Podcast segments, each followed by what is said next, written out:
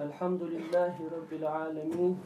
Esselatu vesselamu ala Resulina Muhammedin ve ala alihi ve ashabihi ecmain. Değerli dostlar, muhterem hocam, altıncısını düzenlemiş olduğumuz siyer söyleşimize hepiniz hoş geldiniz. Siyer Araştırmaları Merkezimizin bu dönem düzenlemiş olduğu siyer söyleşilerinde daha önce Efendimiz Aleyhisselatü Vesselam'ın Hilye-i Şerifi ve Hilye-i Şerifi üzerinden onun ahlakını, Efendimiz Aleyhisselatü Vesselam'ın Kur'an'daki kıymeti ve değeri, bazen de Efendimiz Aleyhisselatü Vesselam'ın Hazreti Peygamber ve ilim başlığı altında Efendimiz Aleyhisselam'dan ilim noktasında almamız gereken mesajları al almaya ve anlamaya çalışmıştık. Bugün ise sizlerle beraber belki de bugüne kadar yaptığımız, belki bu dönem yapacak olacağımız derslerin de üst üste koyduğumuz zaman, bir sıralama yaptığımız zaman bugün Efendimiz Aleyhisselatü Vesselam'ın dünyasında talim ve terbiye konusunu belki de en üst sıraya koymamız lazım. Onun ötesinde konunun önem ve ehemmiyetinin yanında yine bu konuyu konuşabileceğimiz, daha doğrusu bu konu üzerinden kendisinden istifade edebileceğimiz hocamızın da büyüğümüzün de bu anlamda bu iş ile hemhal olmuş, bu iş ile dertlenmiş, bu yolda yürüyen, işin teorisinden, işin masa başı çalış masa başı çalışmasından ziyade bu işle dediğim gibi hemhal olmuş, bu işin bizzat içinde olan bir büyüğümüzde bir hocamızla bu konuyu konuşmamız belki de bu konuda bu konu üzerinden ondan istifade etmemiz gerekiyordu. Uzun zamandan belli model insan yetiştirme noktasında muhterem Nurettin Yıldız hocamızın bu anlamda çalışmaları var. Ve kendisi hep sahada, hep işin bizzat başında. Bundan dolayı bu akşam bu konuyu kendisiyle konuşuyor olacak olmamız ve bu konuda kendisinden istifade edecek olmamız da ayrıca bir bizi bahtiyar eden ayrıca bir konu. Ben hocama tekrar Siyer Araştırmaları Merkezi adına ve sizlerin adına hoş geldiniz diyorum. Ee, sözü daha kıymetli sözlere, daha değerli sözlere yer açmak açısından hocama bırakacağım. Hocam söylemek istediğiniz bir şey yoksa müsaadenizle hemen söyleşiye geçmek buyur. istiyorum. Hocam Efendimiz Aleyhisselatü Vesselam ashabı kiramı onların üzerinden de kendini ümmeti Muhammed'den sayan her bireyi, dolayısıyla bizleri hepiniz çobansınız ve hepiniz raiyetiniz altındakilere karşı sorumlusunuz mesajı ile bir talim terbiye projesine dahil ediyor. Bu bir proje. Peki hocam bu projeyi bugün talim ve terbiyenin hedeflediği anlamda bize tekrar tanımlayabilir misiniz? Bismillahirrahmanirrahim. Elhamdülillah. Ve salatu ve selamu ala Resulillah. Kur'an-ı Kerim Peygamber aleyhisselam efendimizin en büyük mucizesi bildiğimiz gibi. Başka mucizeleri de var. Bu mucizelerin pek çoğunu biz biliyoruz. Mesela Miraç mucizesi var. Bazı alimlerin Peygamber aleyhisselam efendimizin mucizelerini sayarken kullandıkları bir ifade var. Bu hepimizin dikkat etmesi gereken çok önemli bir nokta. Mesela miracı bir mucize diyoruz. E, Miraç nasıl oldu, gitti, geldi? Sadece Ebu Bekir ruhuyla inanılır bir şey. Gözde görünen bir miraç yok. Kur'an mucizedir diyoruz. E, Arapça bilen nasıl mucize olduğunu anlıyor. İyi bir Arapça bilmeyen, yani belagat bilmeyen neresi bunun mucize diye tereddüt edebilir. Ama belagat bilen için hakikaten mucize.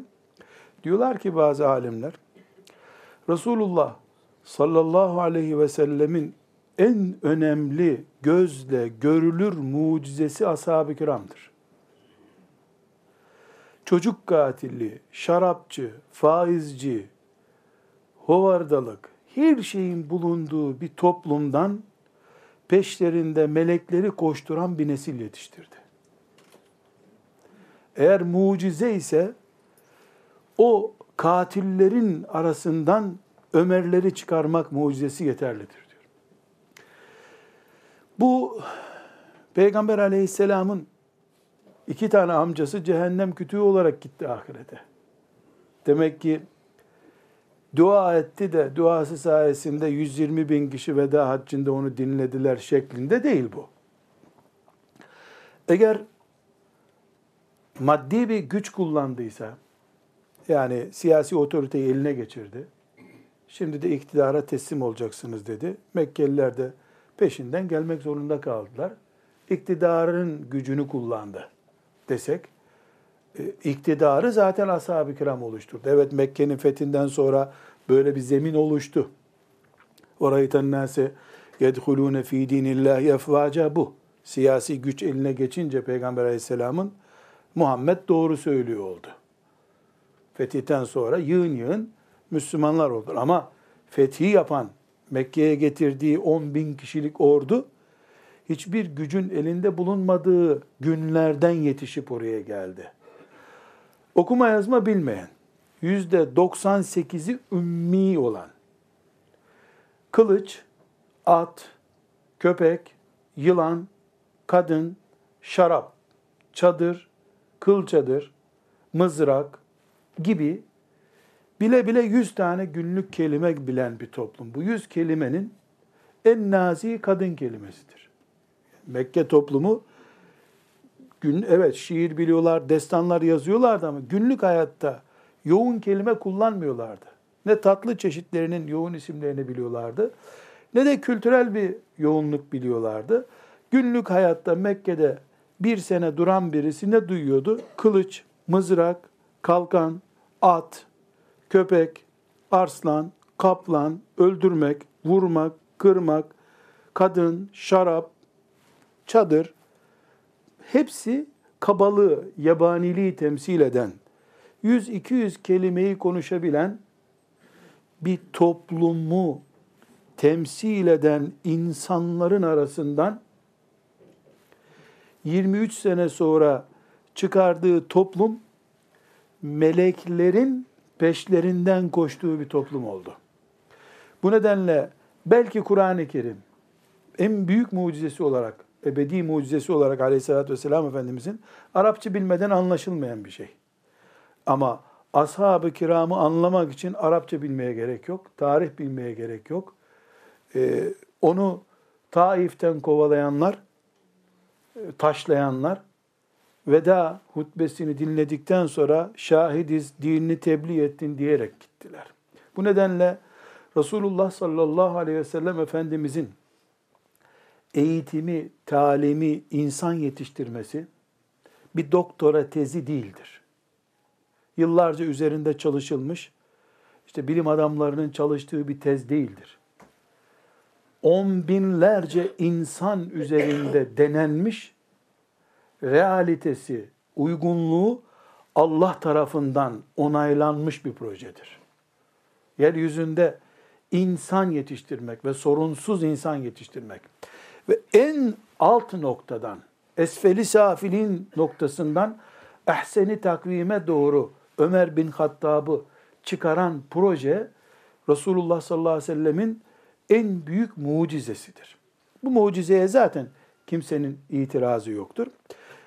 Resulullah sallallahu aleyhi ve sellem Efendimiz insan yetiştirmiştir. En zor şartlarda insan yetiştirmiştir. Yetiştirdiği insanlar radıyallahu anhum kalitesindedir. Belki hiçbirinin diploması yoktur ama e, İsrail oğullarının peygamberlerine kullanılmayan cümleler ashab-ı kiram için kullanılıyor Kur'an-ı Kerim'de. Radıyallahu anhum. Allah onlardan razı olmuştur. O zor savaş gününde Tebuk gazvesinde peygamberin peşinden gidenlerden Allah memnundur, tövbelerini kabul etmiştir dediği 40 bin kişi. 40 bin insandan Allah razıyım diyor. Öbür taraftan İsa aleyhisselama da soracağız sana bu millet niye e, böyle dedi? Niye Allah'ın e, oğlu var filan hesabın İsa Aleyhisselam'a sorulacağına işaret ediyor Kur'an-ı Kerim. Ben de şöyle diyeceğim diyecek diyor. Netice olarak bir, Resulullah sallallahu aleyhi ve sellem Efendimizin insan yetiştirme projesi bir doktora tezi değildir. Bir toplum mühendisliği değildir. Binaenaleyh ciddi bir projedir. Ve bu proje tasdik görmüştür. Bu tasdiği Allah yapmıştır. Memnun olduğu bir nesil yetiştirmiştir yeryüzünde Efendimiz sallallahu aleyhi ve sellemin. Artı insanlık bunu görmüştür.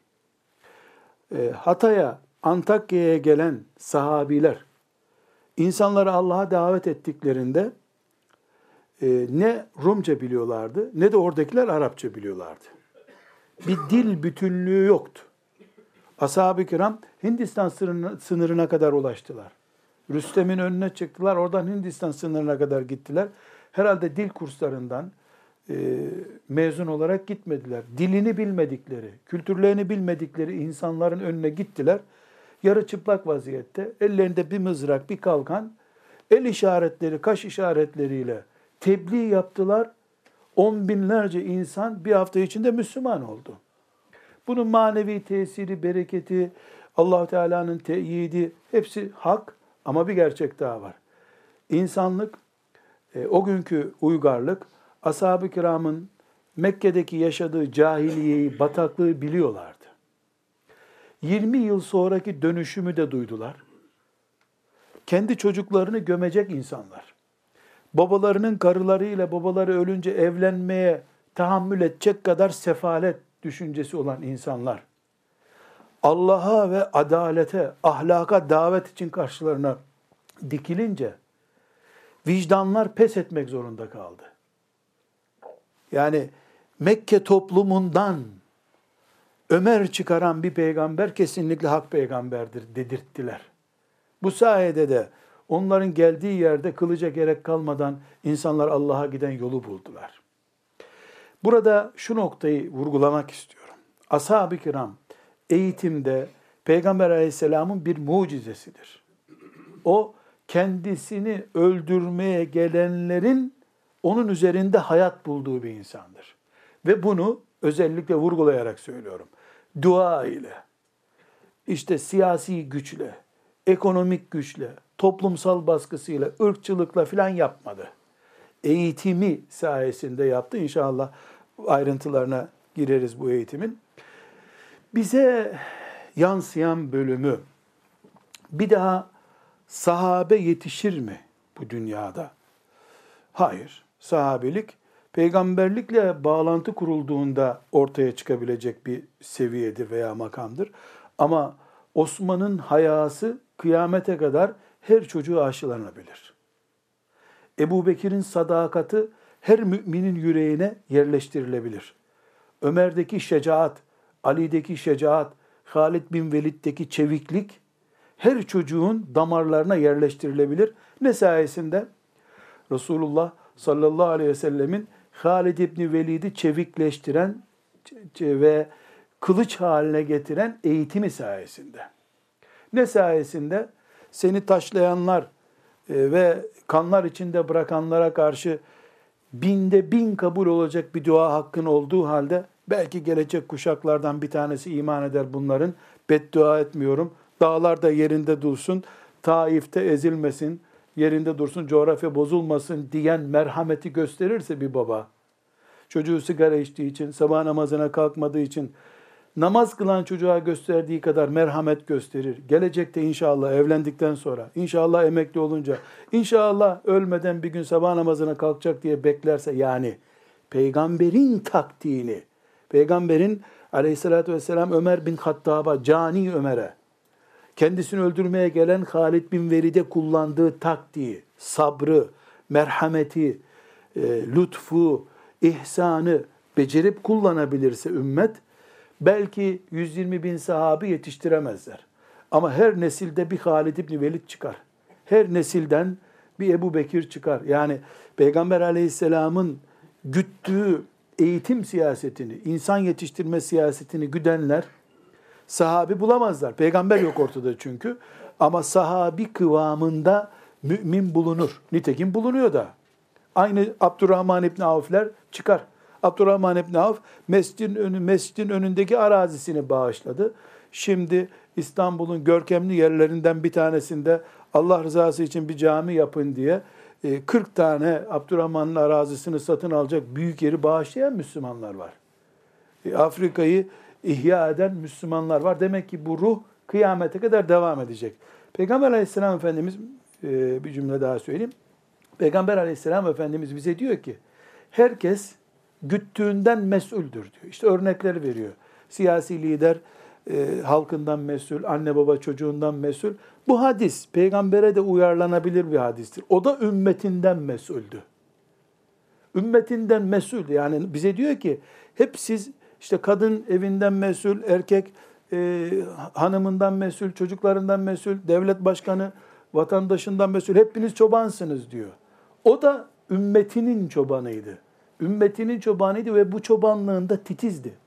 لَعَلَّكَ بَاخِعُنْ نَفْسَكَ اَلَّا يَكُونُ مُؤْمِنِينَ Kendini kahrediyorsun ey peygamber. Kahrediyorsun kendini ya. İman etmediler, adam olmuyorlar diye kahrediyorsun diyor. Demek ki çobanlık mesuliyeti Allah'ın şahitliğiyle belli ki kendisini kahredecek kadar. Öyle uykusunu kaçıracak kadar filan değil. Yani Ebu Cehil, Ebu Leheb iman etmedi diye uykusu kaçtı filan. Uykusu kaçana kendini kahrediyorsun denmez ki. Ölecek, hastalanacak hale gelene sen kendini kahrediyorsun yapma denir. Allah Teala lealleke bâhi'un nefseke. Kendini kahrediyorsun ey peygamber. Kahredeceksin kendini. Ne yapıyorsun ya? Hastalanacaksın. Nedir? İman etmiyorlar. Çobanlık düşüncesi Allah'ın şahitliğiyle kahrolacak, perişan olacak şekilde ciddiydi peygamberde.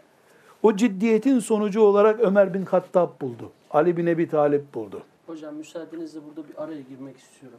Siz aslında birinci sorunun tam tam cevabını vermediniz ama e, bırakmadın araya, ki kardeşim. Araya girmemin sebebi o hocam. Müsaade ederseniz şimdi ben e, e, aslında Efendimiz Aleyhisselatü Vesselam'ın orada e, kurtulmaya yönelik bir derdi var. Kurtulmaya yönelik derdi olanın kurtarmaya yönelik de bir çabası, bir projesi olur. Bunun üzerine şunu söyleyeceğim. Aslında iki sorumu da birleştirmiş olacağım. Çünkü sizin söylediğiniz şeyler o, o, o tarafa doğru gidiyor. Şimdi Efendimiz Aleyhisselatü Vesselam'ın nübüvvet ile e, vazifelendirilmeden önce e, ilahi gözetim altında bir talim terbiyeye tabi tutulmuştu. E, bu talim terbiye ile Cebrail Aleyhisselam'ın elinde yoğrulan Efendimiz Aleyhisselatü Vesselam Allah Teala'nın Rabbimizin ona göstermiş olduğu doğrultuda o da sahabesini terbiye ediyordu, yetiştiriyordu. İşte esas soracağım soru belki birinci sorunun cevabıyla yavaş yavaş birleştirebileceğiniz bu anlamda e, bir cevap olacak.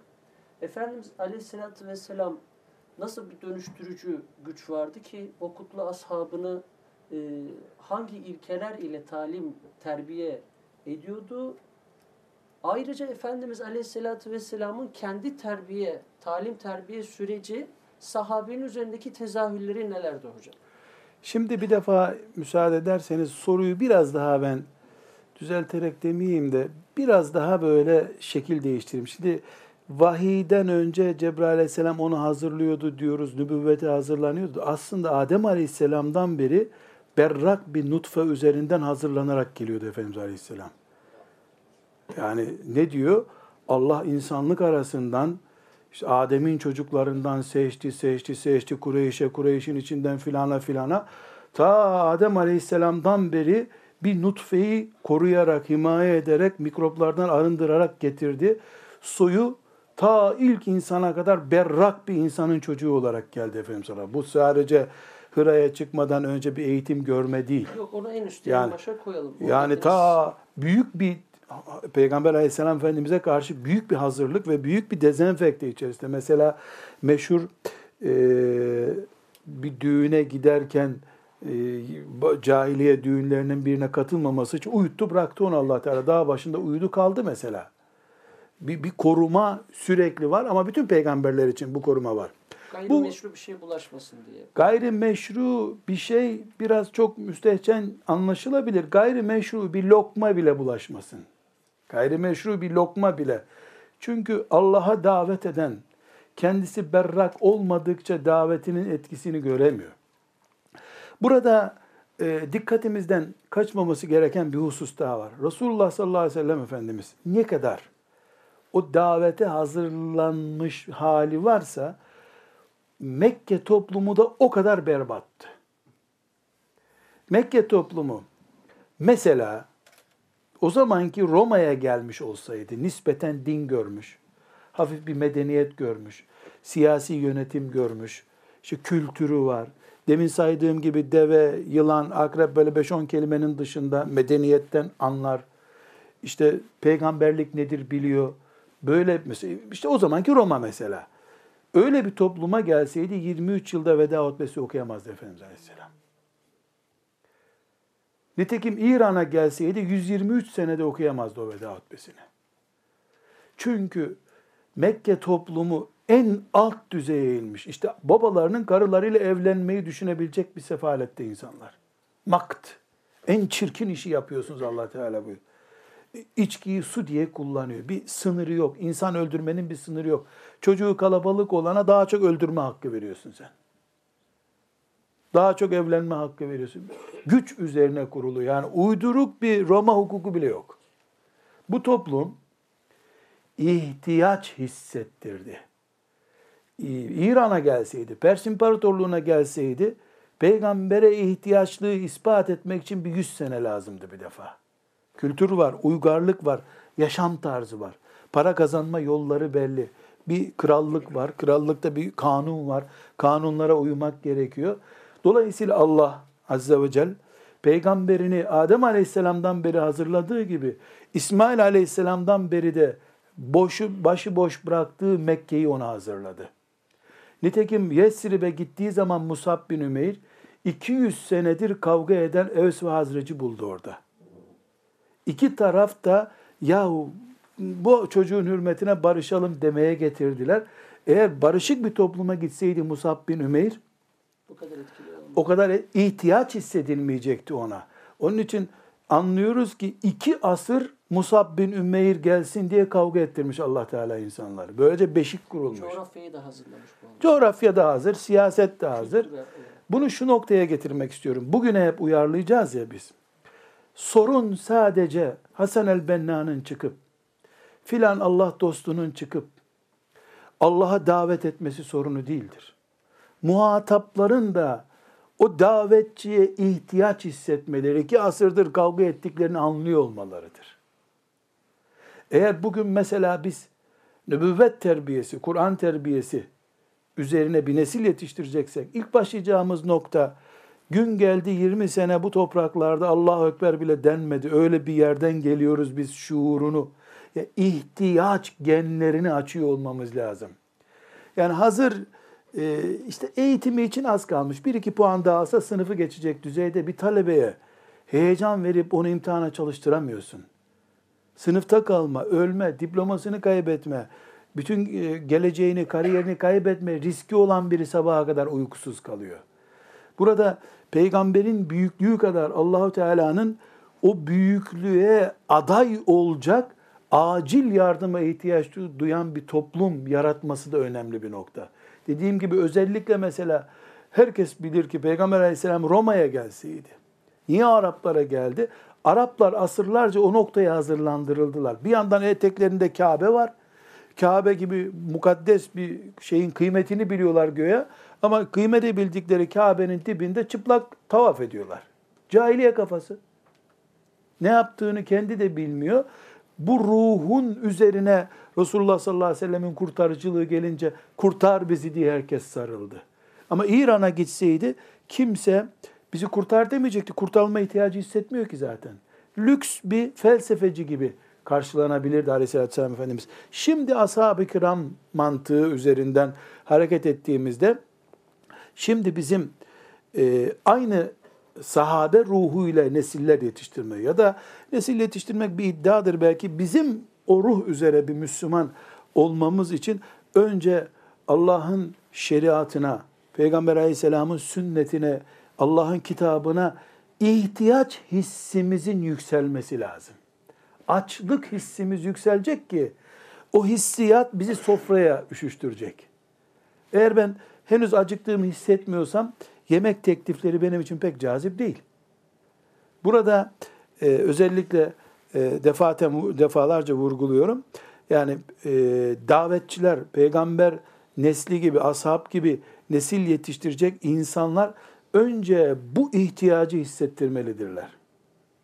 Yoksa e, Resulullah sallallahu aleyhi ve sellem Efendimiz lüks bir yatırım yapmış olurdu. Belki 23 sene sonra gene Allah onun ruhunu kabzedecekti. Ama 120 bin kişi değil, 10-15 kişi ile yoluna devam edecekti belki de aleyhissalatü vesselam. O zaman sizin deyiminizle e, Efendimiz Aleyhisselam'ın kurtarmaya yönelik, kurtulmaya yönelik bir kurtarma projesine sizin deyiminizle bu e, cehennemden kurtarma projesi diyorsunuz hocam siz bir seminerinizde.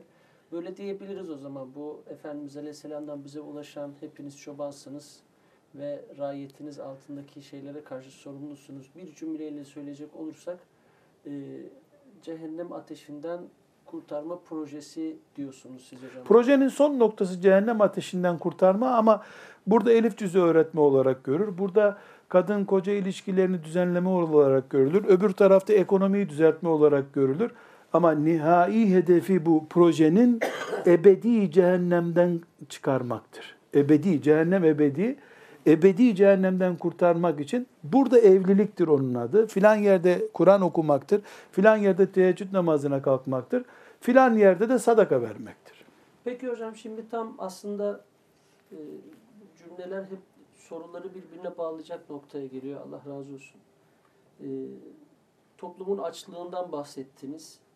Toplum bu kadar açlığını hissetmesinden Toplumun bu kadar açlığını hissetmeye, e, hissettirmeye ihtiyaç olduğu bir ortamda biz Müslümanlar olarak e, hafız olmak mı, muhaddis, müfessir, fakih olmak mı yoksa hayatın her alanında mücahedeyi esas alan örnek, model, şahsiyet sahibi muvahhid bir mümin olmak mı?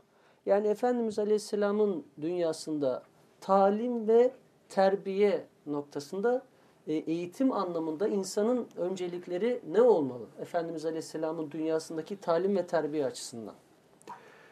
Adam gelmiş Efendimiz Aleyhisselam'a sen ne istiyorsun Muhammed bizden demiş. Böyle kaba saba bir soru. Efendimiz ona kelime-i şehadet, namaz, e, oruç ve zekattan bahsetmiş. Henüz de hac farz olmadığı için haccı saymamış. Adam durmuş bunları yaparım ben demiş. Tamam demiş Efendimiz. Sonra da demiş ki seni gönderen Allah'a yemin olsun peygambere diyor aleyhisselam. Bir tane fazla yapmam bunlardan demiş. Kelime-i şehadet söylerim, namaz kılarım, oruç tutarım, zekatta veririm. Bir tane fazla yapmam demiş. Ve çekmiş gitmiş. Köylü. O gidince Efendimiz Aleyhisselam arkasından işaret ederek efleha in sadaka buyurmuş. Doğru söylüyorsa kurtuldu demiş. Doğru söylüyorsa kurtuldu. Herife bak biz adamı cennete çağırıyoruz. Adam bizi alay eder gibi gitti dememiş. Doğru söylüyorsa kurtuldu demiş. Hafız olacak, İmam Hatip mezunu olacak, sakal bırakacak, tarikata girecek. Yok böyle bir şey. Haç bile yok adamın listesinde. Haç farz olmamış henüz. Haç yok. Şimdi evet Kur'an-ı Kerim'in hafızlığını bu da gerekli mi filan diye soranın Müslümanlığından şüphe edilir. Öyle şey olur mu? Ama bu bir ihtisas çalışmasıdır. Kıyamete kadar Allah'ın kitabını Tevrat'ın, İncil'in başına gelen şey başına gelmesin diye kuşaktan kuşağa, beyinden beyine aktarmak gerekiyor. Ama bunun için her Müslüman çocuğun hafız yapması gerekmiyor.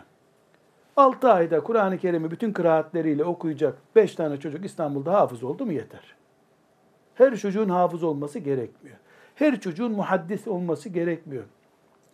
Hulefai Raşidi'nin yani dört büyük halifenin bildiği, rivayet ettiği toplam hadis sayısı bin tane değil kardeşim. Ebu Hureyre de tek başına altı bin hadis rivayet etmiş. Resulullah sallallahu aleyhi ve sellemin 11 e, hanımı var. 11 hanımından Efendimiz'den sonraya kalan 9 hanımının rivayet ettiği 8 tanesinin toplamı rivayet ettiği 500 hadis, Ayşe annemizin tek başına rivayet ettiği 2500 hadis. Herkesin işi değil ki bu. Velev ki peygamberin hanımı ol, velev ki Ebu Bekir ol. Ebu Bekir radıyallahu anh ne demek? Elinde İslamiyet'in yeniden hayat bulduğu insan demek. Efendimizin vefat ettiği gün Ebu Bekir kafası olmasaydı belki Hristiyanlığın başına gelen, İslam'ın başına geldi. Böyle bir adam yok, hadis bilmiyor. Belki hafız da değil, belki değil hafız değil zaten. Hafız olsaydı Kur'an-ı Kerim'i kendisi cem ederdi. Zeyd bin Sabit'e talimat vermiş Kur'an'ı cem et diye. Yani kaç bin hafız sahabi. Önemli olan doğru söylüyorsan kurtulacağın şeyi yapmaktır. Nedir o? Müminlik ruhuyla yaşamaktır. Eğer hafız olduğun halde Allah'ın kitabına hizmette birinci sırada değilsen keşke hafız olmasaydın. Eğer muhaddis olduğun halde e, hala sakal tıraşı oluyorsun da yani binlerce hadis biliyorsun. Hadisten tezler yazmışın, çizmişin. E, hala senin sakalında işaret yok. E, yüzüğünde işaret yok. Hiçbir şeyinden sünnet anlaşılmıyor. Sana bakılınca bidat görülüyor. Konuştun mu sünnet konuşuyorsun. Bu, bu çelişki olacak yerde keşke hadis herhalde peygamber sözü demekmiş diye bilsen de peygambere destek lazım dendiği yerde ruhum varken buradayım ben diyebilseydik. Cennete girmenin şartı hafızlık değildir. Cennete girmenin şartı muhaddislik, müştehitlik değildir. Cennete girmenin şartı te, ispat edilmiş kelime-i tevhiddir. İspat edilmiş. Kelime-i tevhide imanını ispat etmiş, hayatı yaşayan biri elhamdülillah kurtulmuştur. Aleyhisselatü Vesselam Efendimizin lisanından sabit bu. Ama müminler Kur'an'a hizmet etmek için hafız yetiştirecekler, muhaddis yetiştirecekler, fakih yetiştirecekler, da'i yetiştirecekler, Halid İbni Velid yetiştirecekler. Yani Halid İbni Velid enteresan bir örnek mesela. Koca sahabi fethettiği yerlerin bir tanesi sadece Kudüs'tür. Mescid-i Aksa'dır. E, bugünkü onun fethettiği yerlerde herhalde 500 bin cami vardır. Halid İbni Velid'in fethettiği yerlerde. Rahat bir 500 bin cami vardır. Böyle muhteşem bir hayır hasenat yapmış. E, namaz kıldırmış bir yerde. Bizim deyimimizde becerip bir zamm süre toparlayamamış. Çocuklar da gülmüş namazdan sonra. Koca yaşlı Halid bin Velid peygamber sahabesi oradan okuyor olmuyor, buradan okuyor bir zamm süre bitirememiş. Namazdan sonra dönmüş ne gülüyorsunuz çocuklar demiş. Biz Allah'ın dinini yayacağız diye bir sure öğrenemedik işte. İşin özeti bu demiş. E, namaz kıldıracak kadar bir sure bilmiyor. Ama şerefinde bir leke mi var? Seyfullahil meslul. Seyfullahil meslul. Bir gün çok enteresan Kudüs tarafında tarama yapıyor diyeyim ben şimdi. İşi gücü tarama yapıyor.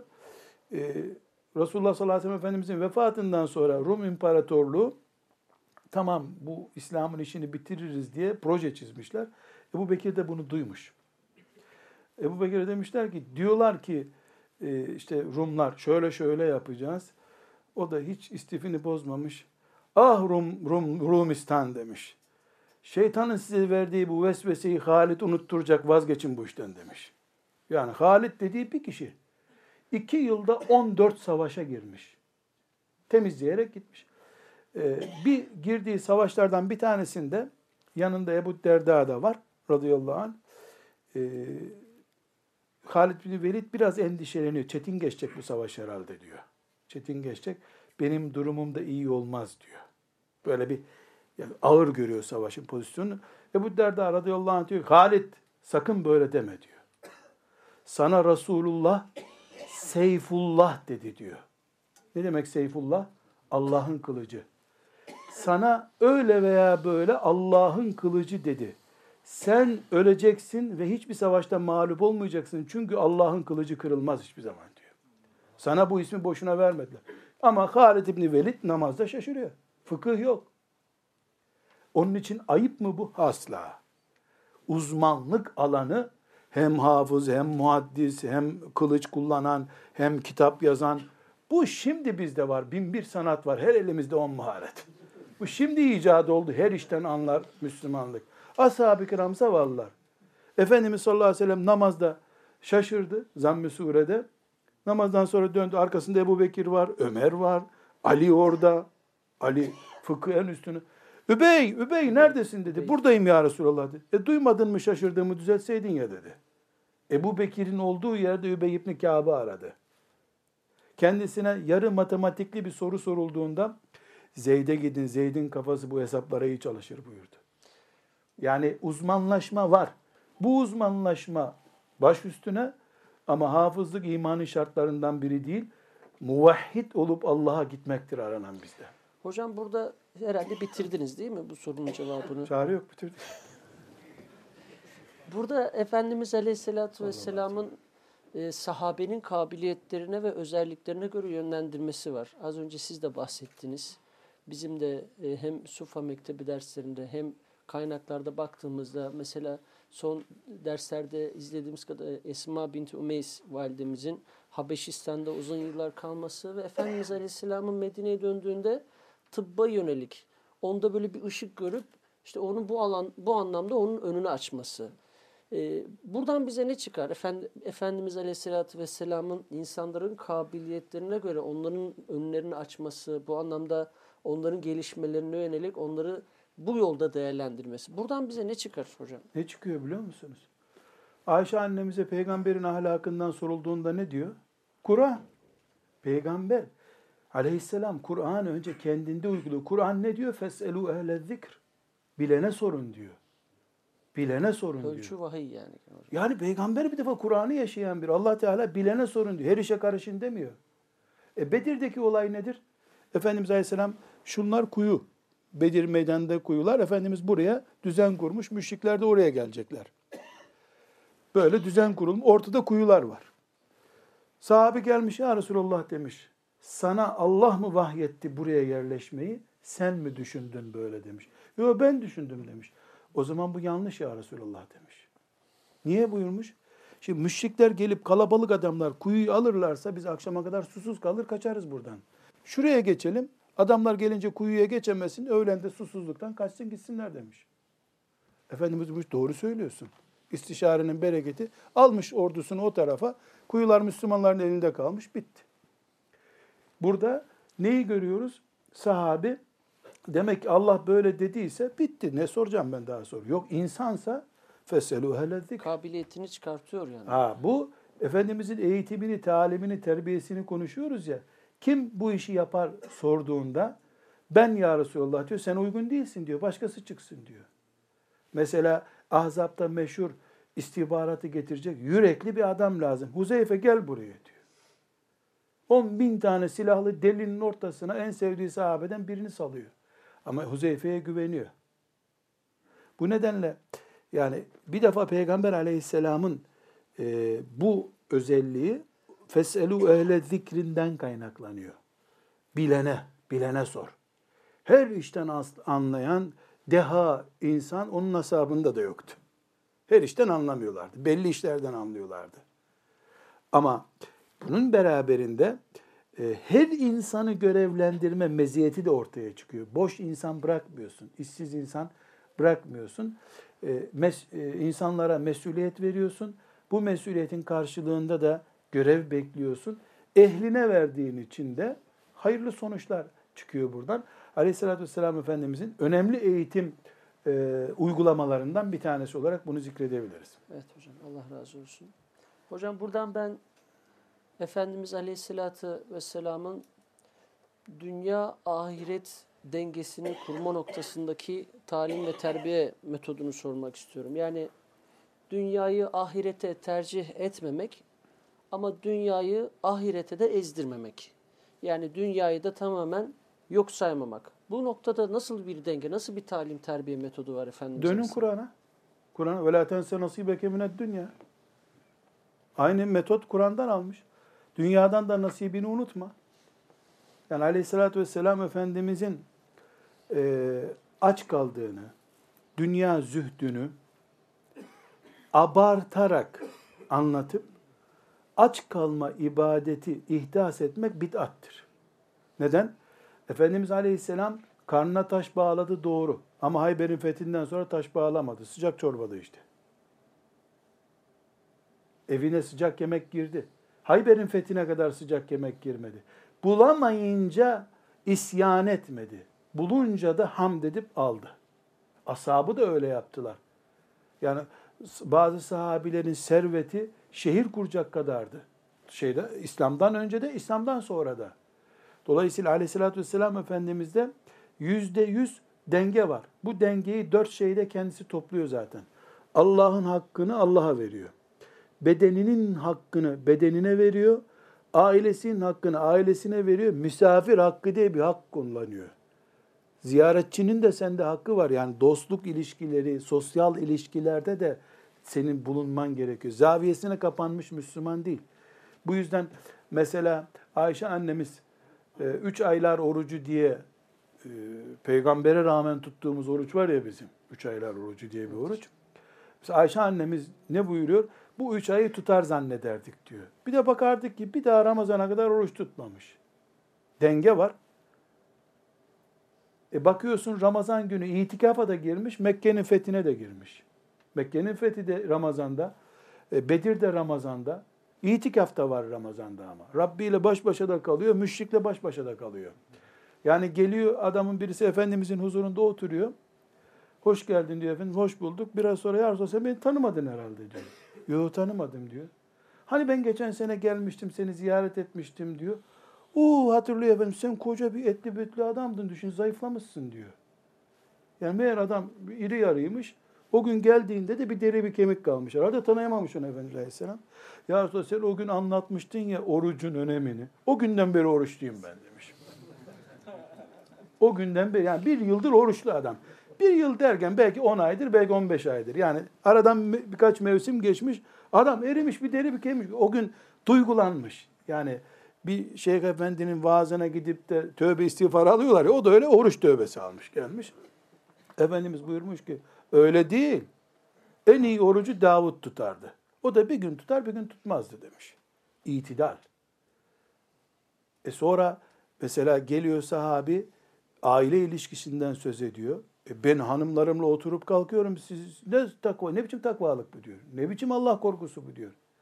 Yani aynı bir peygamber ki kardeşim insanlığın hidayeti için gelmiş. Ve insanlık onun ellerinden kurtuluş bekliyor. O da ölüm ihtimali yüksek olan bir savaşa giriyor. Hanımlarından en gencini yanına götürüyor. Herhalde e, yırtılan elbisesini diktirmek için götürmüyor değil mi?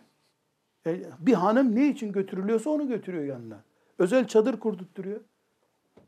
Hayat dengesi bu. Çünkü bir insana savaşta en canlı morali hanımı verebilir. Nitekim Hudeybiye'de o olay gerçekleşti. Validemiz geldi Efendimiz sallallahu aleyhi ve sellem moralinin toparlanmasına ve kaosun ashab-ı kiramın aleyhine berbat bir şekilde bitmesine mani oldu. Düzeltti pozisyonu. Yani bir kadının e, sıcak teninin desteğine en çok muhtaç olduğu anı şehadete en yakın aldığı an olarak görüyor. Biz hangi peygamberden söz ediyoruz? Boşaltın bu odayı bir Ayşe kalsın burada diyen peygamberden. Odayı boşaltıyorlar. Ayşe'si kalıyor. Mübarek başını dizine koyuyor. Azrail aleyhisselam gelip ruhunu alıyor. Refiki Ala'ya gidiyorum diyor. Ayşem'le baş başa bırakın beni diyor. Yani bir kadın cinsel olarak ona en taze bulunabileceği yaşlarda 18 yaşında bir kadın Azrail ile karşılaşırken onunla bir arada bulunmak istiyor. Niye? İbn Mesud ne diyor? Çok büyük ölüm sancım var diyor. Sizden iki kişinin çektiği kadar çekiyorum. Yani iki insan kadar ölüm acısı çekiyor. Çağır lan Müslümanlar Yasin okusun ya. Mevlüt okut, bir şeyler okut işte kolay olsun. Yani bizdeki anlayışa bak. Kadın erkek çıkın hocayı çağırın Yasin okusun. Çıkın hanımımla baş başa kalayım diyor. Niye? Denge var. Çünkü ölüm sancısına karşı yapacak hiçbir şey yok. Yani ben ölmek istemiyorum demesi lazımdı. Ölüme hazır. Lakin hastalık gibi bunun hafif olması nasıl olur? Sevgili Ayşem'le baş başa rahat geçiririm bu acıyı düşünmüş. Bu imana aykırı bize göre. Bize göre yapılacak en ayıp bir şey. Hiç de öyle değil. Subhanallah demek ki geliyor insan içinden. Bu anda bile böyle bir öğreti var. Peki hocam değişik zaman ve şartlarda, zeminlerde değişik davranış biçimi var. Yani bir, bir ölçü üzere ama. Yani e, insanlara da bu şekilde. Yani her insana aynı davranmıyor Efendimiz Aleyhisselatü Vesselam. Yani az önce buyurduğunuz gibi değişik zeminlerde insanların da bu anlamda yapılarına göre mesela Hazreti Ebu Bekir'in bu anlamda bütün infakını kabul ederken bir diğerinkini kabul etmiyor. Veyahut işte savaşa katılmak isteyen birisine e, rey verirken, kabul ederken birisini annenin babanın yanında kal diyor. Bu, burada nasıl bir öğreti var? Burada nasıl bir mesaj var hocam? Şimdi e, Resulullah sallallahu aleyhi ve sellem Efendimiz kolunda saati, cebinde telefonu olan bir Kur'an kursu hocası değil. O bütün alemleri rahmetiyle donatmak için gelmiş bir görevli. Dolayısıyla valla Diyanet'in verdiği programı aynı saatte ezanı okurum. Millete de yatsıdan sonra Kur'an dersi yap dediler. Yaparım. Ulan sen şarapçı ölmüşsün gitmişsin bana ne diyen bir hoca değil o. لَعَلَّكَ بَاخِعُنْ نَفْسَكَ عَلَى آثَارِهِمْ اِلَّمْ يُؤْمِنُوا بِهَذَا الْحَد۪يسِ اَسَفًا denmiş birisi hakkında. Ya bir kişi imansız ölür diye ödü patlayan bir peygamber bu. Dolayısıyla bir kadın gelince bir kadınla konuşur gibi konuşmuş. Çocuk gelince çocukla konuşmuş. Ebu Bekir gelince Ebu Bekir'in rikkatine uygun konuşmuş. Ömer gelince celallik nedir göstermiş ona. İş kılıca dökülünce Huneyn'de Abdullah'ın oğlu Muhammed'im gelin demiş. Etrafındaki delikanlılar kaçmış. 58 yaşında Abdullah'ın oğlu Muhammed'im gelin demiş. Hatta 59 yaşında. Ya orada da insanlar ödü patlamış. Bu, bu ne oldu, nasıl kılıç kullanıyor diye. Yani Resulullah sallallahu aleyhi ve sellem Efendimiz memur değil. İnsanlığın hidayetine adanmış bir ruh. Dolayısıyla onun için önemli olan karşısındakinin anlayacağı lisanı kullanmaktır. İşte bu içinizden size gönderdik, size çok düşkün, çok şefkatli, çok merhametli bir peygamberiniz var dediği için Allahü Teala o standartta kaldı zaten. Dolayısıyla Enes İbni Malik'le çocuklaştı. Hanımlar ile hanımının anladığı dilden konuştu. Yani kadınlara uzun uzun edebiyatlar yapmadı. Hakikati de yüzlerine söyledi. Mesela Efendimiz Aleyhisselam'ın çok meşhur ve çok enteresan bir örnek olarak e, Ayşe annemizin yanında bulunuyor bir seferinde. Diğer hanımlarından Meymune validemiz de bir tas çorba hediye gönderiyor. Aslında e, kumalık kurallarına göre vahşet bu. Yani kumanın bir hediye göndermesi... Adam öldürme sebebi. O kadar değil. Medine'de yasak cinayet zaten. O kadar değil. Sonra sen ben anlamayız bu işten. Karıştırma bu kuralı. Bir suç bil o kadar yani. Ben bugünün şartlarına göre söyledim hocam. Kumalı nereden biliyorsun bugünün şartlarına göre?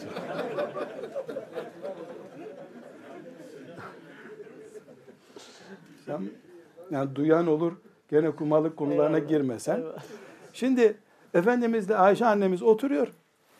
Ee, hizmetçi kapıyı vurmuş ya Resulallah işte filan va, e, hanımınız gönderdi sıcak çorba. Sıcak çorba dedi ki işte ısınmış su tirit yani içine kuru et katılmış tırnak kadar et kokuyor su. Başka bir özelliği yok. Ee, Ayşe annemiz bir bakmış kuma öbür kuma bir tas çorba gönderiyor. Onlar da Resulullah'la oturuyorlar aleyhisselam. Ya 10 dakika önce Cebrail oradaydı ya da yarım saat sonra gelecekti. Cebrail'siz bir saat yok ki hiç. Efendimiz Aleyhisselam'ın önüne işte böyle oturuyorlar la teşbih la temsil. Hizmetçi getirmiş buraya tası böyle tutuyor. Bu sana geldi ya Resulullah diyor. Ayşe annemiz de eliyle bir tane vuruyor tasa. Tas hizmetçinin elinden düşüyor. Çorba, tas hepsi gidiyor tabi. Şimdi e, yani Ayşe ne oldu radıyallahu anha? Ya bana nasıl e, kumam tas çorba gönderebilir? Bu ne rezillik der gibi. Şimdi Efendimiz Aleyhisselam tas gitti, çorba gitti. Tas da kırılmış. Çömlek çünkü toprak çömlek. Ona mı yansın? Çorba gitti ona mı yansın? Hanımı kızdı ona mı yansın? Öbür hanımı kızacak ona mı yansın? Kalkmış. Hiçbir şey yok gibi kalkmış. Almış eline bir böyle süpürge gibi bir şey diyelim. Hanım hanımının yani Ayşe annemiz orada oturuyor. Surat bir karış diyelim Anadolu deyimiyle. Bu şekilde anneniz kızdı, anneniz kızdı, anneniz kızdı diye böyle hem espri yapıyor hem yerden o çömleğin parçalarını topluyor. Hizmetçiye de buyurmuş ki başka bir yerden bir tas bul sen götür o hanıma demiş. Onun da gönlü kalmasın. Bu hayatı yaşamış. Orada Ayşe ile böyle olması gerekiyor. Bakmış. Espriler yapmış, gülmüş, ağlanacak yerde ağlanmış bir şartla. Bir şartla. Şimdi Efendimiz Aleyhisselam'ı anlatırken bir moda oldu. Hep ağlıyor. Kadınları görünce dayanamıyor onlara üzülüyor. Çocuk düşkünü. Böyle kılıç görünce elleri titriyor. Yani humanist, çok duygusal böyle. Kızdığında Efendimiz Aleyhisselam'ı yani Uhud dağı gürledi zannetmiş ashab-ı kiram. Yeri geldiğince de iyi de kızmış Aleyhisselam Efendimiz. Hem de çok kızdığı olmuş. Kıpkırmızı olmuş mübarek yüzü. Bağırmış. Size bunun için mi gönderildim ben? Ne yapıyorsunuz demiş. Yeri geldiğinde kızmak gerektiğinde kızdı. Ağlamak gerektiğinde ağladı. Hanımıyla şakalaşacağı zaman şakalaştı. Espri yapılacağı zaman espri yaptı. Sahne duygusal olunca duygusallık yaptı. Birisi kalkıp lüzumsuz soru sorunca da kimdi o soruyu soran diye sert bir şekilde sorup ashab-ı kiramın ödünü patlatmış. Kimdi o? Var mı başka soran? Var mı başka soran deyince ashab-ı kiram ne diyor? Keşke sussa da helak olmasak dedik diyor. Sinirlendiği de olmuş. Öyle kutlu doğum haftasında anlatılan hiç böyle kızmayan, sinirlenmeyen, hele kadın konusu çıkınca hiç kızmıyor. Hep tavsiye ediyor. Hep tavsiye ediyor. Ben mi kadınlara cehennemin çoğunu siz dolduracaksınız dedim. Hep kadınlara merhamet, aman doğunu siz cennet sizi bekliyor. Doğru. Ama doğruyu söyledi. Nedir o doğru? Cehennemin çoğu da sizdendir. Dikkat edin dedi. Ama çocuğunu doğurduğunda doğururken öldün şehitsin de dedi. Hakkı söyledi çünkü. Hiçbir şekilde kimseye yağcılık yapmadı. Kimseden de korkmadı. Allah'ın lisanıydı o. Allah neyi söyletmeyi murad ettiyse yüzde yüz ona söylettirdi onu. Yani insani bir portre var değil mi hocam burada? Yani e, robot gibi bütün olaylara bir standart üzere değil, anlattığınız üzere değişik zemin ve şartlarda olaylara karşı değişik refleksler gösterebiliyor. Yani aynı Hazreti Ayşe'ye kırmamak için o hareketi yaparken belki iki gün sonra, belki iki gün önce Rabbim beni Hazreti Hatice'nin sevgisiyle rızıklandırdı, rızıklandırdı da diyebiliyor yani. E, gıybet ettin, ağzında senin et var, kus bunu, tükür bunu diye de Ayşe'sine söyledi. Ya 6 ay önceydi ya bir sene önceydi o olaydan. Yani Resulullah sallallahu aleyhi ve sellem kimsenin gönlünü kırmayayım, aman seçimlerde oy vermezler diye bir derdi yoktu. Öyle bir derdi olsaydı sağ eline güneşi, sol eline ayın verilmesine razı olurdu. Seçim derdi olmadı. Allah'ın lisanı o ma yantuku anil heva kendiliğinden konuşmuyor. Allah neyi söylemeye korkmayacak. Kur'an'ın deyimiyle nereden utanmayacaksa Allah o da utanmadı. Yani karşısında yüzlerce erkek sahabi oturuyor. Gelmiş kadın kocasıyla cinsel ilişki sıkıntısını anlatıyor. Onunla da Efendimiz konuşuyor. Ne kadın utandı ne de Efendimiz Aleyhisselam ay be kadın git böyle şeyler burada konuşuyorsun bu kadar delikanlı var burada demedi. Niye? O kadının soracağı soruyla ilgili cevap bir ümmetin kıyamete kadar yatak odasına düzen verecek. Basit bir şey değil. Utanmak, utanmak şimdi çıktı bunlar. Haber izlerken kadın spikerlerden utanan yok. Camide hadis okudun mu kıyamet kopuyor. Bu şimdiki moda. O zaman öyle bir şey yoktu. Hocam vakit nasıl geçiyor anlamıyoruz. Bir sıkıntı yok inşallah değil mi hocam? Çok önemli soruları sona bıraktık. Bilmem artık ne diyeceğiniz söz sizin. Ee, hocam tüm ibadetlerin insana mümin insanı kemalata taşıma noktasında kazandırdığı şeyler var. Mesela namaz gibi, hac, oruç, zekat gibi.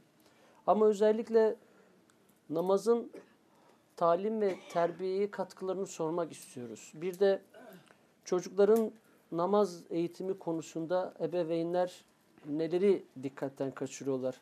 Yani namaz eğitimi konusunda özellikle annelerimiz yani laf hanımlardan da açılmışken bu anlamda çocuklarımızın namaza alıştırılması, namazın sevdirilmesi, namazın talim ve terbiyenin içerisindeki rolü, ağırlığı nedir hocam?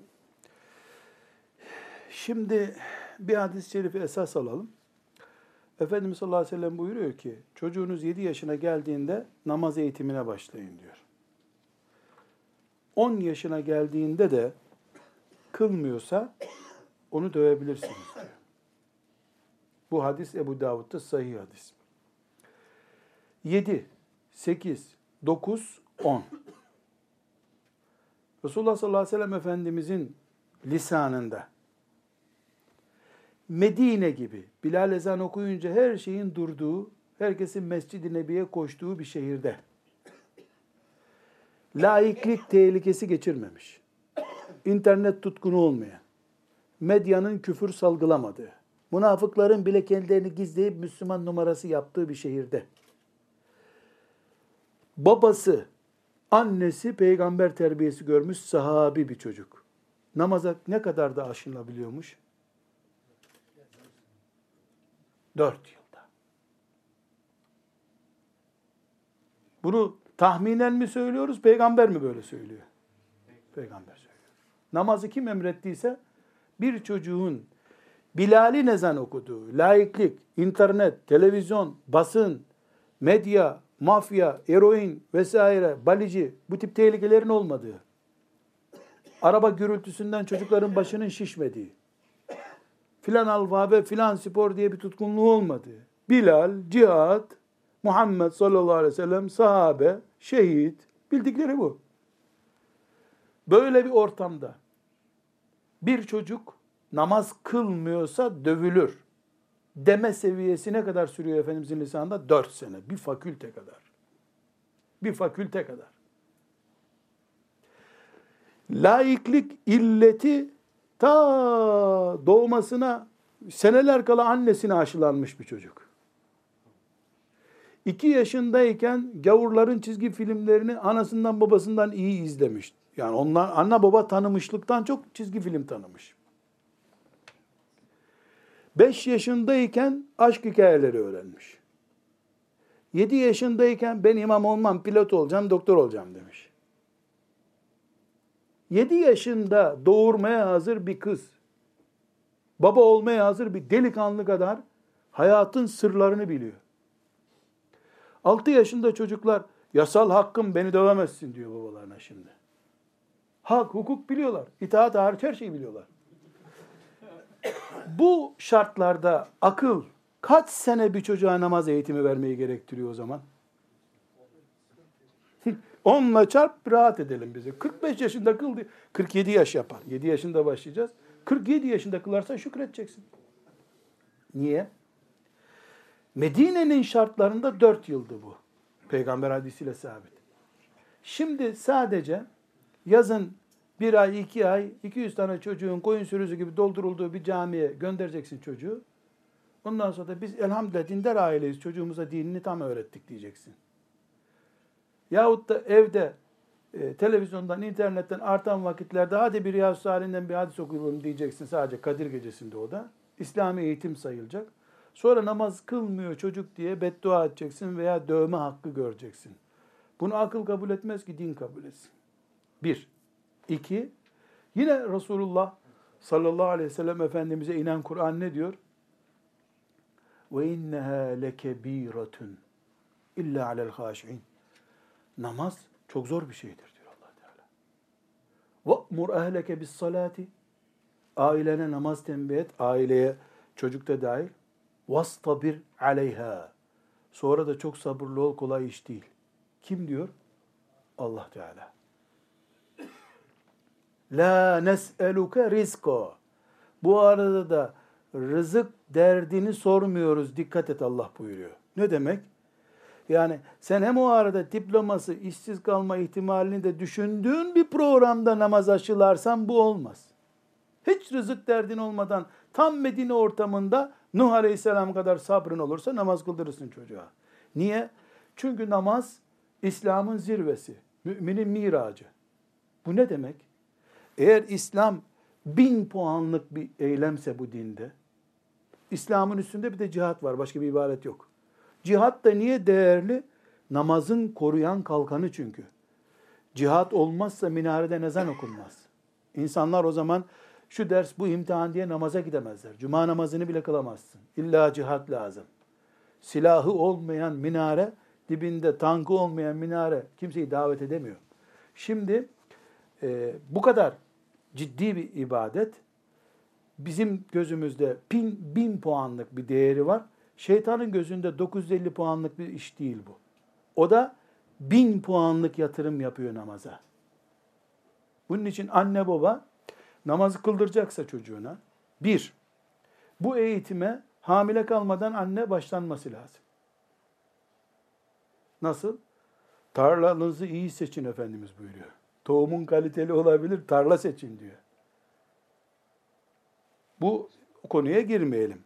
İki, çocuğumuzun namaz kılması kesinlikle bizden etkilendiği bir eylemdir. Sen namazı hep öbür namaza 10 dakika kala kılıyorsun ama ezan okununca çocuğa hadi oğlum abdest al namaz kıl diyorsun. Sen 3 saat rotar yapıyorsun da e, onun rotar hakkı yok mu? Onun da yasal hakkı. O da 13 saat yapıyor. Sen hacca gittin geldin camiye cemaate gitmiyorsun. Mücahitliğin bini bir lira sende. Her türlü cihada hazırsın. Şehadete hazırsın. Ama namazların sünnetlerini kılmıyorsun mesela. Farzlar yetiyor sana.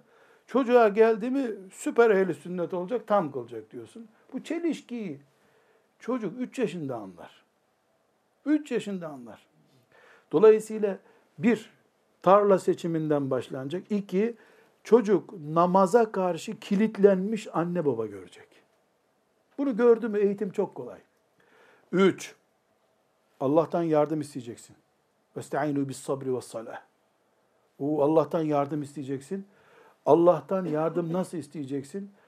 Namaz ehli, takva ehli bir ailenin reisi olmak için İbrahim Aleyhisselam gibi dua edeceksin en azından. Nübüvvet teminatı ile kurulmuş ailenin babası İbrahim Aleyhisselam ve ceallel müttakine imama diyor. Allah'tan korkan çocukların babası yap bizi ya Rabbi. Böyle bir imam yap bizi diyor. Ailesinin önüne imam olarak geçecek insan olmayı arzu ediyor. Samimi dua edeceğiz, yalvaracağız. Dört, eğer çocuğumuz namaz kılacaksa, evimize giren çıkan misafir, bizim evine gittiğimiz, misafirlik yaptığımız akrabalarımız dahil, namazlı bir çevre oluşturacağız çocuğa. Halasına mı gidiyor, dayısına mı gidiyoruz? Dayısı telefonda akşam namazını beraber kılacağız, bekliyoruz sizi diyecek. Akşam yemeğine bekliyoruz demeyecek. O çocuk iki yaşından beri, söz anladığından beri saat 7'de değil, akşam namazında inşallah diye sözünü duydukça bunlar her biri örgü örgü çocuğun kalbine yerleşecek. Namaza endeksli bir yaşam. Namazlı bir hayat. Ama bu en başta akraba, sonra arkadaş olmak üzere. Sen sopayı kaldırdığında sana hatırlatır. Siz de teyzemler geldiği zaman kılmamıştınız namazı der. Sen erkeksin, kadın gibi burada namaz kılıyorsun der, kıpkırmızı olursun. Onun için çevre çok önemli şart. Medine'de bu çevre vardı. Hayy alas salah herkes mescide demekti. Gidiyordu herkes. Kadınlar bile gittiği oluyordu. Bu çevre vardı. Gelecek teminatı namaz demekti. Namaz kılmayan münafık olduğu için. Ya peygamber evini yakacak bunların ya da münafık diye bunlara azap inecek diye çocuklar da biliyordu. İster istemez herkes namaz. Ne zaman Medine'de namaz kılınmayabilir oldu? Ömer bin Hattab'dan sonra radıyallahu anh Medine'ye dışarıdan ne için iman ettikleri belli olmayanlar da girdi. Medine'nin yerli nüfusu e, cihada dışarı çıktı. İthal nüfus geldi. Onlar evlerinde önce namaz kılmaya başladılar. Mescid-i Nebi'de ikinci cemaatleri yapmaya başladılar abdest alıp yetişemedikleri için. İkinci cemaat kılınınca mescitte namaz ve cemaat sökün etti bu sefer. Bu sebeple bizim için namaz miraçtır. Miraç ne demek? Fani dünya hayatında levh-i mahfuza doğru yükselilecek en zirve nokta demek. E çocuğumuza vereceğimiz en büyük eğitim de namazdır. Lakin namaz bu büyük zirve eylemi olarak şeytanın da en büyük hedefidir. Bu nedenle belli bir program muhakkak gütmeliyiz. Çocuklarımıza namazı kesinlikle sopayla kıldırttıramayız. İnadına ayağını yıkamaz. Ne yapacaksın? Babasını protesto etmek için abdest almadan kılar. Bozar abdestini zevk olsun diye. Zevk değil mi? Bozar abdestini, abdestsiz namaz kılar. Balik bir çocuğu zorlarsın. Gelir sana ya yalan söyler ya da cürüp cürüp kılar namazı. Vebali de senin olur. Sevginin gücü elektrikli joptan daha güçlüdür. Sizin bu konuda zaten bir e, söyleminiz var hocam. Bizim Söylemim var ama başarım var mı bilmiyorum.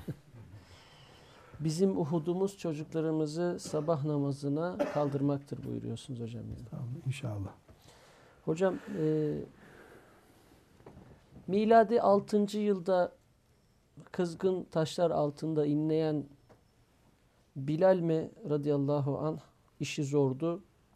21. yüzyılda İstanbul'da yaşayan bir gencin mi işi daha zordur? Ve buna ilave olarak sahabenin imtihanlarını nasıl güncelleyeceğiz? Bugünün dünyasında sahabenin yaşadığı imtihanları bugün biz kendimize nasıl yorumlayacağız hocam? Şimdi e, büyük bir hakikat var. Allah ilk insanı yarattığında iman şartı koştu. Cennet vereceğim dedi. Son insandan da iman istiyor, cennet vereceğim diyor. Ne protokolde bir değişiklik var, ne de insanın tipinde değişiklik var. İlk insanlar dört gözlü, altı kulaklı falan değildiler. Aynı insanız. Cennet aynı, cehennem aynı, şart aynı, kontrat aynı. Bu eğer Allah 5000 sene önceki bir insana iman edersen cennete sokacağım. Oruç tutarsan cennete sokacağım. Ondan sonra 2000 sene önceki İsa Aleyhisselam'ın ümmetine şöyle yaparsan, Bilal'e de böyle yaparsan, sabredersen dediyse, 5000 sene sonra gelecek olanlara dediği terazide aynı oluyor olması lazım ki aynı cennete adaletle koymuş olsun Allah. E, adın cenneti aynı, Havz-ı Kevser'in suyu aynı, şefaat aynı. Bilal bir ton yük kaldırdı, bana yedi ton verdi. Bu adaletsizlik olur. Bir. iki.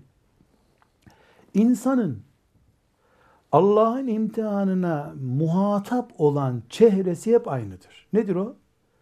Bilal, İsa Aleyhisselam'ın havarisi, Yuşa Aleyhisselam'ın filancası, Nuh Aleyhisselam'ın oğlu. Herkesin bir, mide şehveti vardı. İki, cinsel şehveti vardı. Üç, meşhur olma hobisi vardı. Dört, çok yaşama arzusu vardı. Beş, işte etraflı olma arzusu vardı. Çoluk çocuk. Bunlar ilk insandan son insana kadar aynı şeyler hep. Ama benim zevkim cep telefonuyla mesaj göndererek tatmin oluyor. Bilal'in zamanındaki insan yüksek bir tepenin üstüne çıkıp karşı köye bağırarak bu e, tepkiyi duyuruyordu. Benim zamanımda da cinsellik şehveti genlerimde var. Bilal'in de zamanında vardı.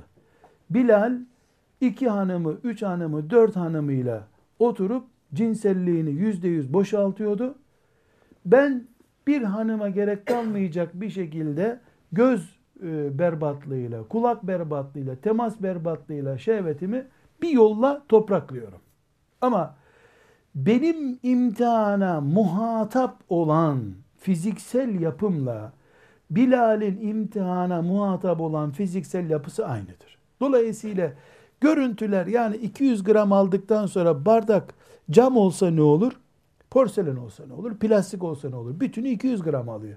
Yani Bilal bunu çömlekte 200 gram içti. Ben kaliteli bir porselen bardakta 200 gram içiyorum gibidir. Yoksa Allah'ın adaleti yüzde yüz tecelli etmemiş olur. Bazı kullarını kolay, bazı kullarını zor imtihana tabi tutmuş olur. Enes İbni Malik'in Peygamber aleyhisselam efendimizin nübüvvet evine girip orada peygamberin dizinin dibinde o soydan olmadığı halde, o ailenin çocuğu olmadığı halde o nur yatağına girip çıkması ne kadar güzel bir şey. Ama Enes orada bir pot kırsaydı ne olacaktı? Ebedi cehennemde kalacaktı.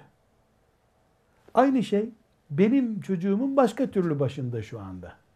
Yani biz hiçbirimiz benim imtihanım kolay diyemeyiz. Zor da diyemeyiz. Bu ne demek olur? Bu bardakta 200 gram alıyor. E, cam bardakta 200 gram alıyor. Hangisi çok alıyor? Ya ikisi de 200 gram alıyor ama hangisi çok alıyor demek gibi olur. Kesinlikle Allah'ın adaleti tamdır. Evet ben efendim internet yüzünden fuhuşun çok yayıldığı bir ortamda yaşıyorum değil mi? Ama internet sayesinde de 10 bin tane hadise 10 saniyede ulaşıyorum. Benim ecdadım da mesela Trabzon'dan ben çok iyi hatırlıyorum. E, Trabzon'dan 1958'de 3 kişi hacca gitmiş. 5 kişi gitmiş diyelim. Senelerce köylüler Onun evini ziyarete gitmişler sonra. Yani değil öyle hacının kendisine zaten nasıl gideceksin? Adam Kabe ayarında bir tip. Evini ziyarete gitmişler. Hacı evi diye bir kavram var Anadolu'da. Hacı evi. Hacının evi ziyarete gidiliyor. Çok yakın senelere kadar hacıların eli öpülürdü Hacer Lesved'e değdi diye. Şimdi ise cep telefonunu çıkarıp Kabe'de namazı zevk için insanlar ne dese İstanbul'dan Kabe'ye uyacaklar. Ama bunun karşılığında Kabe kelimesinden gözü yaşaran Müslüman da kalmadı. Demek ki imtihan bir yerden bir şey getiriyor, öbür taraftan öbürünü götürüyor. Efendimiz sallallahu aleyhi ve selleme başka bir e, onun ümmetine başka bir imtihan getirildi. E, Nuh aleyhisselamın ümmetine başka bir tarzda getirildi ama herkes nefsi, şeytan, şehveti e, sayesinde imtihan oldu. Bunların isimleri cam bardak mıydı, porselen bardak mıydı çok da önemli değil. Sen suyunu iç, işine bak. Eyvallah hocam. Peki hocam, e, Müslümanlar olarak talim ve terbiye sahasında en büyük yanlışlığı sizce hangi alanda yapıyoruz? E sen yanlışımızla ne uğraşıyorsun ya? En Yan- iyi işi yanlışı- nasıl yapıyoruz? yanlışlardan doğrulara gidelim diyor hocam. Şimdi bir Ya sizin pek yanlışlık tarzınız değildir özür dilerim. Böyle çok olumsuz, yanlış bir yerlere çatma, diğerlerinin olumsuzluklarını söyleme. E, mazur görün hocam bizi. Estağfurullah. Şimdi yani bir tane hatamız desek öbürlerini muaf tutmuş olacağız. Öyle demeyelim de en çok benim gözüme batan mesela Nurattin Yıldız hocaya alıyor çocuğunu getiriyor. Selamun aleyküm aleyküm selam. Hocam bu sana teslim. Kaç yaşında bu çocuk? İşte 12 yaşında. Ya 12 senedir kime teslim ettiysen ona götür. Diyemiyorsun. O da gidiyor eve diyor ki elhamdülillah Nurattin Hoca kabul etti bizim çocuğu diyor. 6 ay sonra poşetlenmiş bir alim olarak geri bekliyor çocuğunu. E Nurattin Hoca'nın kendi çocuğuna bir garantisi var mı ki? Şahsa çok güveniyoruz. İmam-ı Azam'ın önünde de binlerce çocuk oturdu. Hepsi İmam-ı Azam olmadı. Ebu Bekir radıyallahu anh da çocuğunu istediği gibi yetiştiremedi. Şeyhine, hocana çok güveniyorsun. Halbuki kurumlara güveniyor olmak lazım. Henüz o kurum düzeyine de maalesef gelmedik. Ama her halükarda bu hocaları, eğitim uzmanlarımızı e, yok sayalım anlamında söylemiyorum. Allah'tan başkasına nesil eğitiminde güvenmeyeceksin. Ne okula, ne imam hatibe, ne Kur'an kursuna, ne de hafıza. Hafız olduktan sonra ne demek bir hafız çocuk? Hafız olmadan çocukla şeytanın asistanlarından biri ilgileniyordu. Hafız olunca şeytan baktık bu her an ümmeti Muhammed'in önüne geçer. Ona uzman 5-10 tane profesyonel göndermiştir o. Onun için hafızın sigarası daha tiryakicidir. Bir alışmasın sigaraya sen gör. Mesela hafızın kardeşi elif cüzü bilmiyordur. Sabah namazını camide kılar. Hafız öğleye bile gitmez. Olabilir. Yani illa böyledir diye değil. Olabilir. O yüzden ben şahıslara güvenmeyi, kurumlara güvenmeyi ki 50 yıllık bir deneyimimiz var. Kur'an kurslarına çok güvendi Türkiye'li Müslümanlar. Kursa verdiler çocuklarını. E 1950'den beri Kur'an kursu neredeyse her caminin altında var bu memlekette. On binlerce kurs mezunu var. Kur'an ehli insan aranıyor hala. Allah'ın yardımına güveneceğiz. Ee, en az da Nuh Aleyhisselam kadar sabredeceğiz. Peki hocam bir buçuk saate yaklaştık. Son olarak sizi de yorduk ama Tamam. Siyer Araştırmaları Merkezi olarak bizlere ne tavsiye edersiniz hocam? Buraya mı? Kıymetini bilin derim. Kıymetini bilin. Biraz önce hocama da söyledim. Sadece bir ilim dalın, ilime tutunan birine şehitlik vaat ediyor Efendimiz sallallahu aleyhi ve sellem. Cennet yolunu garanti etti diyor. İlimlerin ruhu olan sirete intisap etmek, siret-i nebi araştıracağız demek çok büyük bir lütuf. Kıymetini bilin, beni de buraya kabul edin derim. Başka bir şey diyemem. Ee, hocam Allah razı olsun. Amin cümlemize. Allah ecrinizi kat kat versin. Bu arada hocamın e, eğitimci kimliği, e, talim, terbiyeye yönelik tecrübesinden olsa gerek burada yaptığımız siyer söyleşilerinde belki de ilk defa süresinde ve ilk defa bütün soruları sorduk, cevapladık. Hocam bu keramet nedir Sen hocam? gizli de yeteneğin yoktu uzatamadın da diyebilirsin. Estağfurullah hocam. Ben inanıyorum ki siz e, bugün değil bu dokuz soru bir soruyla bile bütün konuştuklarınızı tekrar bize ifade edebilirdiniz. Evet, Önemli olan Allah Teala'nın tesir halk etmesidir, feyiz vermesidir. Evet hocam. Çok konuşmak da önemli değil, az konuşmak da maharet değil. Evet hocam. Allah razı Amin. olsun. Ee, Çok çok teşekkür ediyoruz. Değerli dostlar bir siyer söyleşimizi daha burada noktalıyoruz.